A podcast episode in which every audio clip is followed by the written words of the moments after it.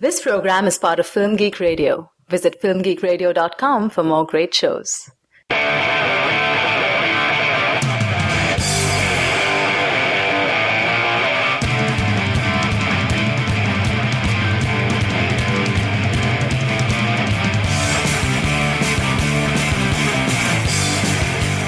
Hey, movie addicts! Welcome to Cinema Fix, your stop for the purest, highest quality movie reviews on the block. I'm Andrew Johnson, and I'm joined today by my fellow dealer, Monica Castillo. Greetings, Andrew. How are you doing today, Monica? Have you fought any tigers recently? I haven't, but I know our viewer, our listeners can't actually see what we're doing right now. But we're on video chat, and I'm kind of positioned like the poster, where it's only my eyes in the video. It's kind of creepy. It's only kind of creepy. Well, this is episode number 27 of Cinema Fix, focused on the movie Life of Pi. If you're new to Cinema Fix, basically this is the show on Film Geek Radio focused on in-depth discussion of mainstream blockbuster films. We are here to satisfy your addiction to quality conversation about the movies, and each week we release an episode in two parts. The first part, which you're listening to right now, is a 10-minute long spoiler-free review of the film. That way you can you can get a general idea of what we thought about it and whether or not it's worth your time. The second part is a much more in-depth analytical discussion that does contain spoilers. So if you've seen the movie and would appreciate that kind of conversation about what works and what doesn't, definitely listen to part 2. This week the movie we're going to be talking about is Life of Pi. Monica, why don't you give our listeners a little more information about the movie? Well, this uh, Life of Pi is, was directed by Ang Lee, and it was adapted from the novel of the same title by Yann Martel, and it stars Suraj Sharma as Pi. He's a young Indian man whose family is tragically killed in a shipwreck, but he survives by pure chance, miracle, fate, whatever you want to call it, in a lifeboat. But this boat turns out to also house the tiger Richard Parker, who was part of his family zoo, was on the boat to be sold off, and now they're living together and they actually have to work together to survive. Here's a clip. I never thought a small piece of shade could bring me so much happiness. That a pile of tools, a bucket, a knife, a pencil might become my greatest treasures, or that knowing Richard Parker was here might ever bring me peace. In times like these, I remember that he has as little experience of the real world as I do. We were both raised in a zoo by the same master. Now we've been orphaned, left to face our ultimate master together. Without Richard Parker, I would have died by now. My fear of him keeps me alert. Tending to his needs gives my life purpose. All right, this is part one of our episode on the film, so we're just going to take 10 minutes to give some general thoughts on the movie. I'm starting the clock now. All right, Monica, what did you think of Life of Pi? Have, have you read the book? I have not read the book. I'm actually kind of intrigued to read the book because I actually did like the movie, and I thought a lot of the points that the book that the movie plot brings up probably work much better in novel form than it did on the screen, where some things kind of felt awkward or over explained. Sometimes it's just better to have it in my own head, I guess, would be the thing. What did you think about it? I I've read the book and I think it's a very faithful adaptation. Oh yeah. Pretty much everything from the novel that I can remember is in the film and it's very just visually stunning. Ang Lee's use of 3D is possibly the best use of 3D I've seen since Avatar. The movie's just Whoa. very bright. Hold on there. You've- Wait, better than Hugo? Pause. That's sacrilege. Um, Hugo, I thought the 3D was appropriate in one scene. that was like that was the 3D that made me go, "Damn it, I can't hate it anymore." Yeah. Because even in Avatar, I was like, some of this is really tropey," but I bought it in Hugo. Hugo had some good 3D. Life of Pi has some very good 3D as well. The colors are very bright, very saturated. Oh, I love the color. That was gorgeous. Yeah, it's just you've got all of these pastels and these neon oranges and greens and, and these glowing jellyfish and beautiful sunsets on the horizon and the whole movie just glows. One of my favorite parts was actually when they've like really, really, really far away shot of the boat from up top, like us looking down, like at a sort of godlike position. And there's nothing else around the boat. There's no water. There's nothing. It's just complete blackness, and the boat is just sitting there. And it just really showed it, like visually told how isolated um, these two characters were. And like little things like that, I absolutely fell head over heels for. This is actually the first role for Suraj Sharma, and he, he plays the lead. This is his first movie ever. He actually kind of wound up being cast by accident. He he just kind of went along with his brother to the casting call, and and ended up being chosen to appear in the film. And I actually thought he did a very good job in the movie. Uh, Irfan Khan, who's probably the most recognizable Indian actor other than Kal Penn, plays Pi as an adult, um, and it's always good to see him. He's he's a great actor. Yeah.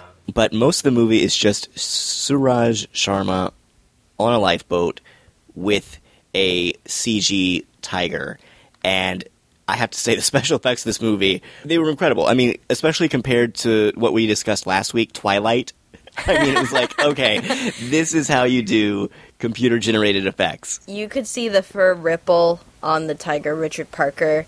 You could see, like, even just like muscle bounce on him. It was so surreal. Like, it was. Right. At certain points, like, I had to check back with myself, like, wait a minute, did they really have, like, a tiger out there for a second? Like, maybe just to do a live shot? Because it was just so good. They actually only used a real tiger for a few shots, like when he's swimming and stuff like that. Yeah. And and I would say ninety five percent of the time it's a CG It is. tiger, and it looks incredible. I, I there were times when I couldn't tell when they had used a, a live tiger and when they did not. It looks really great. between that, the CG tiger, and just the visuals, that alone is worth like the price of a movie ticket. I think, especially if that's something that you know intrigues people. If, if they're really just looking for visual entertainment, that alone is like, wow, it's very impressive. I agree. I, I would recommend that people check out the movie. The ending i ha- has been very divisive. I, I don't want to say it's a twist ending, but it kind of makes you question a lot of what you've seen throughout the film. And I know some people love the ending, and some people hate it. I thought the ending was okay. I will say that the ending to this film doesn't work quite as well in the movie as it does in the book. Um, basically, I this, this this whole story is framed as Pi as an adult telling a reporter this incredible story of survival and, and, and what happened to him out at sea. And he basically frames it as this is the story that will make you believe in God. And so there's a lot of stuff related to religion and why people believe certain things. And the, the, the ending is related to all of that. And it's possible that some people will really hate the ending. Personally, while I'm not a huge fan of the way the ending is portrayed in the film, it is fairly faithful to to the book. I will say this. I mean, it's probably it might have to do with the source material, but anytime you set something up so strongly, like this is what's going to make you believe in God, I'm kind of like, yeah, all right, buddy, let's hear it. I'm all ears. Yeah, yeah. Um, so I, I will say that it's possible some of our listeners won't like the film because of the ending.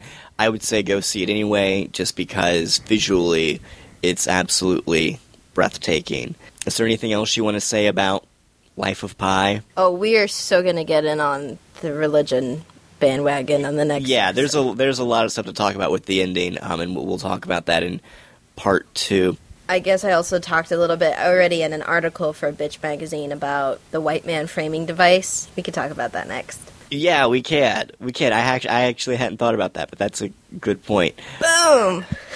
I, I will say this: Ang Lee, I think, does bring his own unique directorial stamp to this material. Um, the opening credits are overlaid over just shots of different animals in Pi's family zoo, and I just had this flashback to the opening credits of Eat, Drink, Man, Woman, which is just the opening credits overlaid over shots of food because food being cooked that that's the one of the main motifs in that film. So I, I definitely think that Ang Lee brought his own style to it, and the results were pretty spectacular. I have to say. I mean, there's also just the movement of the camera and just the movement of whenever action happens. A lot of people were pointing out to Crouching Tiger, Hidden Dragon, Right. that sort of thing. And like, yes, it's. I think it's about a two-hour movie or so. Life of Pi. Yes. Yeah, it certainly doesn't feel like it. Yeah, it's got a good pace. You know, I feel like the movie does start to lag a little bit in the middle, but that's kind of just because they're out at sea. so time is lagging for them. so it's a little bit appropriate. There's only so many times you can fight with the tiger before it gets boring. I mean, I, I mean, it's a little bit appropriate that the audience should start to feel a little bit of that isolation and, and that loneliness. Uh, but the but the film doesn't drag on for too long, so I, I appreciated that. Okay, well that'll wrap it up for part one of our discussion on Life of Pi. Don't forget to tune in next week when we'll be discussing Killing Them Softly, the new film starring Brad Pitt from director Andrew Dominik. We'd love to get your feedback on the show. You can email us at cinemafix at filmgeekradio.com or comment on the website at filmgeekradio.com. You can also subscribe to the show through iTunes. So if you liked this episode, please write us a review and help us get the word out about the show. That would really help us out. You can also donate to us through the website. We really appreciate your help. That helps uh, keep us on the air and, and helps us develop new content. And don't forget to check out other shows on Film Geek Radio, including Let's Get Real, The Thin Place, and Dispatches from St. Marina. Monica, where can people find you online? People can find me online at the Twitters at MCASTI Movies. That's M C A S T I Movies. They can also find my writing on the BOFCA website. That's B O F C A dot com. It's the Boston Online uh, Film Critics Association. Um, I also write for Pace Magazine, Bitch, Dig Boston, and The Phoenix. I'm Andrew Johnson. You can find some of my writing at filmgeekradio.com. You can also follow me on Twitter at WriterAndrew. If you do follow me, be sure to send me a message and let me know you're a listener, and I will follow you back. All right, that'll wrap it up for this episode of Cinema Fix. I'm Andrew Johnson, And I'm Monica Castillo. and have fun this week getting high on cinema.